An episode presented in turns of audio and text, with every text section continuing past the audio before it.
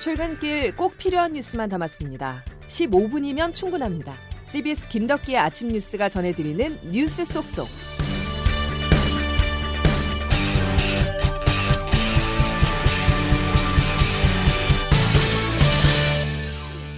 여러분 안녕하십니까? 4월 20일 김덕기 아침 뉴스입니다. 코로나19 유행 상황이 갈수록 악화하고 있습니다. 특정 집단을 중심으로 감염이 이어지는 것이 아닌 학교와 직장, 음식점 등 우리 일상 곳곳에서 확진자가 발생하고 있는데요. 여기에 더해서 전파력이 더 센 것으로 알려진 해외 유입 변이 바이러스가 지역 사회에 스며들고 있습니다. 첫 소식 황영찬 기자입니다. 방역 당국은 이번 주 급증보다는 소폭 증가를 예상하고 있는데 다수의 환자가 발생한 수도권과 부산 경남 지역의 유행 추이에 확산세가 달려 있다고 보고 있습니다. 또 다른 유행의 변수는 변이 바이러스의 위협이 점차 커지고 있다는 점입니다. 지난해 10월 이후 국내에서 변이 바이러스 사례는 누적 914건인데 이 중 전파력이 높아진 영국발 변이 감염자가 절대 다수를 차지합니다. 특히 변이와 관련된 지역사회 집단 감염 31건 중 29건이 영국 변이 사례였는데 방역당국은 더 늘어날 수 있다고 보고 있습니다.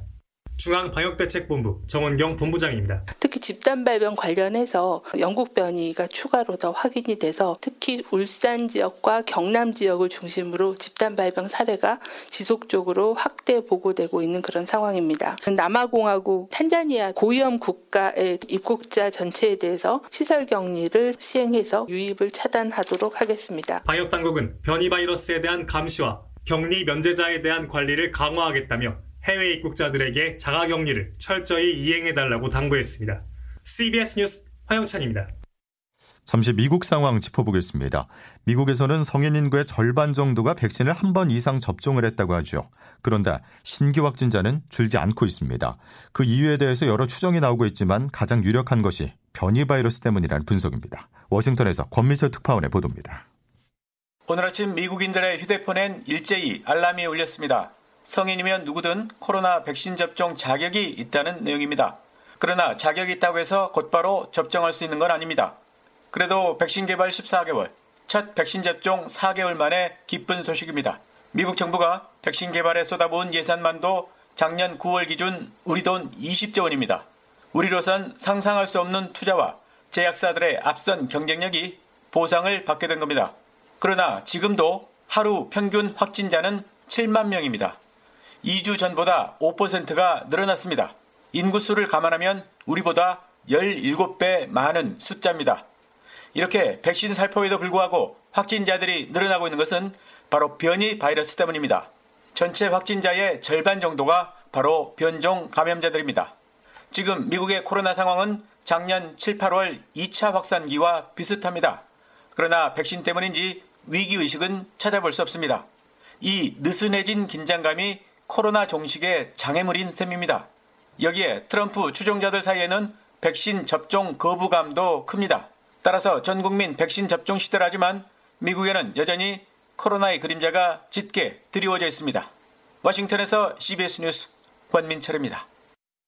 미국에서 보듯 변이 바이러스가 퍼지기 전에 백신 접종을 서둘러야 하는데요. 방역 당국은 백신 일정을 부분 변경하면서까지 속도를 높인다는 계획입니다. 조태임 기자가 보도합니다. 경찰, 해양경찰, 소방 종사자 등 사회 필수 인력에 대한 아스트라제네카 백신 접종이 다음 주부터 시작됩니다. 당초 6월로 계획됐었는데 희귀 혈전증 문제로 30세 미만이 아스트라제네카 백신 접종 대상에서 제외되자 사회 필수 인력에 대한 접종을 앞당긴 겁니다. 이번에 접종이 당겨진 대상자들 사이에서 아스트라제네카 백신 접종에 대한 불만이 제기됐는데 방역 당국은 원래 사회 필수 인력은 아스트라제네카 백신 접종 대상으로 일정만 조정한 것이라고 설명했습니다. 방역 당국은 또 30세 미만이 접종 대상에서 빠지면서 여유가 생긴 아스트라제네카 백신 물량 64만 명분은 향후 60에서 64세 접종에 활용한다는 계획입니다. 일각에서는 30세 이상 사회 필수 인력보다는 중증 위험도가 높은 65세에서 74세 고연령층 접종을 앞당기는 게 맞지 않느냐는 지적도 나옵니다. 정부의 결정에는 백신 수급 상황이 영향을 미쳤는데 65세에서 74세 고령층의 백신 접종 대상은 494만 명인데 현재 확보한 백신 물량이 이에 미치지 못하기 때문입니다. CBS 뉴스 조태임입니다. 한 번의 방심이 지역사회에 어떤 결과를 초래하는지 보여주는 사례가 있습니다. 이번에 코로나19 확진 판정을 받은 더불어민주당 이계호 의원의 수행비서 A씨가 일행 4명과 함께 유흥주점에서 술을 마셔 5인 이상 사적 모임 금지 수칙을 위반한 것으로 드러났는데요. 함께 있던 일행 5명 중에 3명이 코로나에 감염이 됐고 주점 종업원과 이들의 가족까지 연쇄 감염이 일어나면서 유흥주점 관련 감염자만 10명이 나왔습니다. 또 수행비서 A씨가 다녀간 식당과 지인 모임 등에서도 모두 41명이 확진됐는데 식당 관련 확진자 중에는 초등학생도 포함돼 있어서 이 학생이 다니는 학교 전교생이 코로나 검사를 받는 등 광주 전남 지역으로 감염이 크게 번지고 있습니다. 다음 소식입니다. 홍남기 부총리가 여당 요구에 호응했습니다. 4.7 재보선 패배 이후 더불어민주당이 민심 수습용으로 제시한 부동산 보유세 완화 방안에 대해서 정부가 검토 중이라는 입장을 밝혔습니다. 보도에 최인수 기자입니다. 어제 첫날 국회 대정부 질문은 정치 외교 분야였지만 국무총리 대행으로 홍남기 경제부총리가 답변에 나서면서 부동산 질의가 나왔습니다. 여당이 주도적이었습니다. 보유세 인상에 부정적 여론을 전달하자 홍남기 총리 대행은 종부세 검토 입장을 조심스럽게 밝혔습니다. 그런 분들은 네. 아무래도 좀 어, 피부로 와닿기 때문에 정부로서도 어, 종부세 제도에 대해서 민의를 수렴할 수 있는 영역이 있는 오늘은 경제 분야 질의가 집중될 예정이어서 부동산 관련 공방이 예상됩니다. 민주당은 부동산 특위를 구성해 주택 공급과 대출 규제, 세제 완화 등을 점검할 계획입니다. 1가구 종부세 기준을 9억 원에서 12억 원 초과로 높이는 방안도 검토될지 주목됩니다. 11월 코로나 백신 집단 면역 가능성을 둘러싼 공방도 오갔습니다. 우리 소유가 아니지 않습니까? 그러니까 2,700만 도주 정도를 계약 그런 식의 자세로는 어, 11월 접종은 불가능할 것 같습니다. 지금 네? 제가 다시 말씀드리잖아요. 그렇고 인도도 그렇고. 아니 제가 말씀 정부는 일본의 원전 오염수 방류 결정에 대한 미국의 지지 입장 표명은 정부 판단과 다른 부분이 많다고 밝히기도 했습니다. CBS 뉴스 최인수입니다. 사기, 자금 세탁, 다단계 등 각종 불법이 판치는 곳이 있습니다.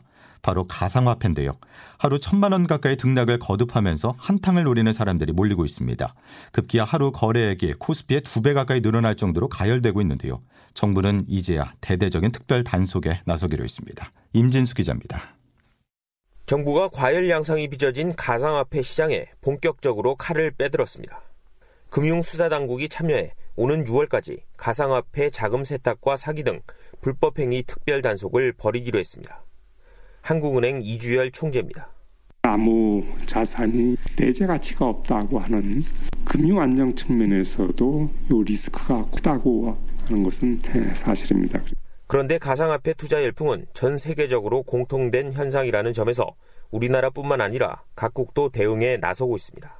터키는 중앙은행이 나서 결제 수단으로 가상화폐 사용을 금지시켰고 인도는 아예 가상화폐를 소유만 해도 벌금을 매기는 법안을 준비 중입니다.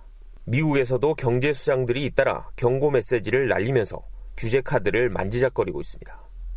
다만 코로나19 대응을 위해 각국 정부가 앞뒤 가리지 않고 돈을 풀어 유동성을 공급한 것이 시장 과열의 가장 큰 원인이라는 점에서 규제로만 시장을 진정시키기는 힘들다는 지적도 나오고 있습니다.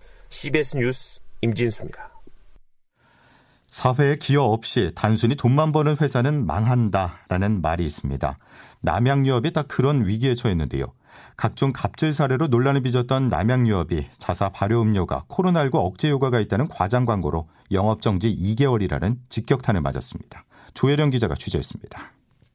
지난 2013년 5월 영업사원의 갑질이 담긴 욕설 녹음 파일이 공개되면서 남양유업 대표가 직접 대국민 사과에 나섰습니다. 국민 여러분께 사과드립니다. 갑질 파문으로 남양 불매 운동이 시작됐고 한 주당 가격이 100만 원이 넘던 황제주 남양유업의 시가총액은 1천억 원이 증발했습니다. 8년 뒤인 오늘 불가리스 사태로 또 다른 악재를 맞은 남양유업이 다시 대국민 사과를 준비 중입니다. 제대로 된 임상시험 없이 불가리스가 코로나19를 억제한다는 연구 결과를 발표한 뒤 거센 후폭풍에 휩싸인 겁니다. 보건당국이 허위 과장 광고라며 조사에 나섰고 결국 남양유업 세종 공장에 2개월 영업정지 명령이 내려졌습니다. 한편 금융당국도 불가리스 연구 결과 발표 직후 발생한 남양유업의 주가 급등락과 관련해 내부 부정거래가 있었는지 조사한 뒤 고발 여부를 결정할 예정입니다. CBS 뉴스 조혜령입니다. 박정희 대통령 기념재단이 친일 인사들을 풍자한 광주 비엔날레 작품에 대해서 악의적인 정치 선전물이라면서 전시 중단을 요구했습니다. 이에 대해서 시대착오적이라는 비판이 일고 있습니다. CBS 광주 방송 김한영 기자입니다. 이상호 작가가 광주 비엔날레에 출품한 작품 일제를 빛낸 사람들 민족문제연구소의 친일인명사전에 수록된 박정희 전 대통령을 비롯해 친일인사 92명이 포승줄과 수갑을 찬 모습을 형상화했습니다. 그런데 이 작품을 두고 박정희 대통령 기념재단은 최근 광주 비엔날레 재단에 전시 중단을 촉구하는 우편물을 보냈습니다. 비엔날레 공식 후원사 측에도 일제히 우편물을 보내 압력을 행사했습니다. 박정희 대통령 기념재단은 이상호 작가의 작품이 박 전 대통령과 대한민국의 산업화의 주역들을 왜곡 폄하했다며 전시가 중단돼야 한다고 주장했습니다. 이에 대해 민족문제연구소 광주지부는 박정희 대통령 기념재단이 예술의 창작과 표현의 자유를 침해한 몰지각한 행위를 했다고 목소리를 높였습니다. 민족문제연구소 광주지부 김수능 지부장입니다. 작가는 작가 정신을 가지고 다른 이야기도 작품으로 이렇게 표현했을 뿐인데 어느 누구도 이야기를 할 수가 없는 겁니다. 지역 미술계에서는 이번 사안을 놓고 예술 작품을 그 자체로 보지 않고 극단주의적 정치 선전물로 해석하는 시대착오적 발상이라는 비판이 제기되고 있습니다. CBS 뉴스 김한영입니다. 시대착오적인 소식이 하나 더 있습니다. 장애인에 대한 이해를 높이기 위해서 제정된 장애인의 날이 오늘로 40년이 됐지만 뒤떨어진 환경과 편견은 여전한데요. 장애인들이 장애인 시설을 떠날 수밖에 없는 그 이유를 박하연 기자가 취재했습니다. 김희선 씨는 경기 남양주의 한 장애인 복지시설에서 지내다가 23년 만에 나왔습니다. 장애인을 때리고 여성 장애인을 성폭행하는 등 폭력이 비일비재했지만 은폐됐습니다. 매일 혼내고 그런 것들이 일상이어서 더 이상은 여기서 살 수 없겠다고 생각을 했고 탈시서로 달라진 점을 묻자 돌아온 답은 모든 게 일상생활 모든 게 다 다르다고 합니다. 시설과는. 관련 통계를 보면 학대 피해 장애인 5명 중 1명은 이 같은 시설 내 폭력의 피해자였습니다. 최근 아들을 대전의 한 시설에서 자립지원주택으로 옮긴 한 어머니는 좋은 시설이란 없다고 단언했습니다. 장애인 한 명당 정부에서 지원하는 금액이 100인한테 다 쓰여야 되는데 실제로 그렇게 안 쓰인다는 거죠. 탈시설하고 한 한 달도 안 돼서 아이가 허리를 세우더라고요. 전문가들은 이처럼 시설을 떠난 장애인들에게 주거를 지원하고 지역사회 자원을 연결하는 촘촘한 정책이 필요하다고 강조했습니다. CBS 뉴스 박하연입니다. 미국 항공우주국의 화성 헬기 인지니어티가 최초로 지구 밖 행성에서 동력 비행에 성공했습니다. 인지니어티는 시험 비행에서 약 3m 높이로 날아올라 30초간 제자리 비행 후 착륙하는 임무를 당초 계획대로 수행했습니다. 과학계에서는 라이트 형제가 인류 최초 동력 비행에 성공한 일에 버금가는 역사적인 사건으로 보고 있습니다. 김덕기 아침 뉴스 여러분 함께하고 계십니다. 이제 기상청 연결해 오늘 날씨 알아보겠습니다. 이수경 기상 리포터. 네, 기상청입니다. 예, 오늘 절기 고구지만 비 소식은 없는 거죠? 네, 오늘 비 소식은 없습니다. 봄비가 내려 배곡을 기름지게 한다는 고구절기지만 맑은 구역에 영향을 받겠는데요. 오늘 역시 일교차 큰 날씨 속에 낮에는 가벼운 옷차림이 어울리겠습니다. 낮 기온은 어제보다도 오르는 곳이 많아서 20도를 크게 웃돌 것으로 보이는데요. 일부 남부지방은 25도 안팎의 초여름 날씨가 예상됩니다. 한편 내륙지방은 오늘 아침에도 다소 쌀쌀하게 시작하면서 현재 서울은 8도 안팎을 보이고 있는데요. 전국 전국적으로는 3도에서 17도의 분포로 어제보다 높은 기온입니다. 오늘 낮 최고 기온 중부지방은 역시 어제보다 높아지면서 무척 포근하겠는데요. 서울과 철원, 전주와 부산이 23도, 강릉 24도, 광주와 대구 25도가 예상됩니다. 계속해서 낮과 밤에 기온차 큰 날씨가 이어지면서 체온 조절에 조금 더 신경 쓰셔야겠습니다. 오늘과 내일 사이 전국적으로 맑은 날씨가 이어지겠는데요. 다만 아침까지 서쪽 지역을 중심으로 안개가 끼는 곳이 있겠습니다. 현재 동쪽 지역을 중심으로는 곳곳으로 건조특보가 내려져 있는 상태입니다. 날씨였습니다. 오늘은 봄의 마지막 절기 고구입니다. 들으신 것처럼 비가 내리지 않아서 좀 걱정이 드는데요. 곡식 걱정도 있지만 산불 때문입니다. 동해안을 중심으로 대형 산불 주의보가 내려져 있는데요. 작은 불씨가 큰 불로 번질 수 있는 위험이 매우 높은 상황입니다.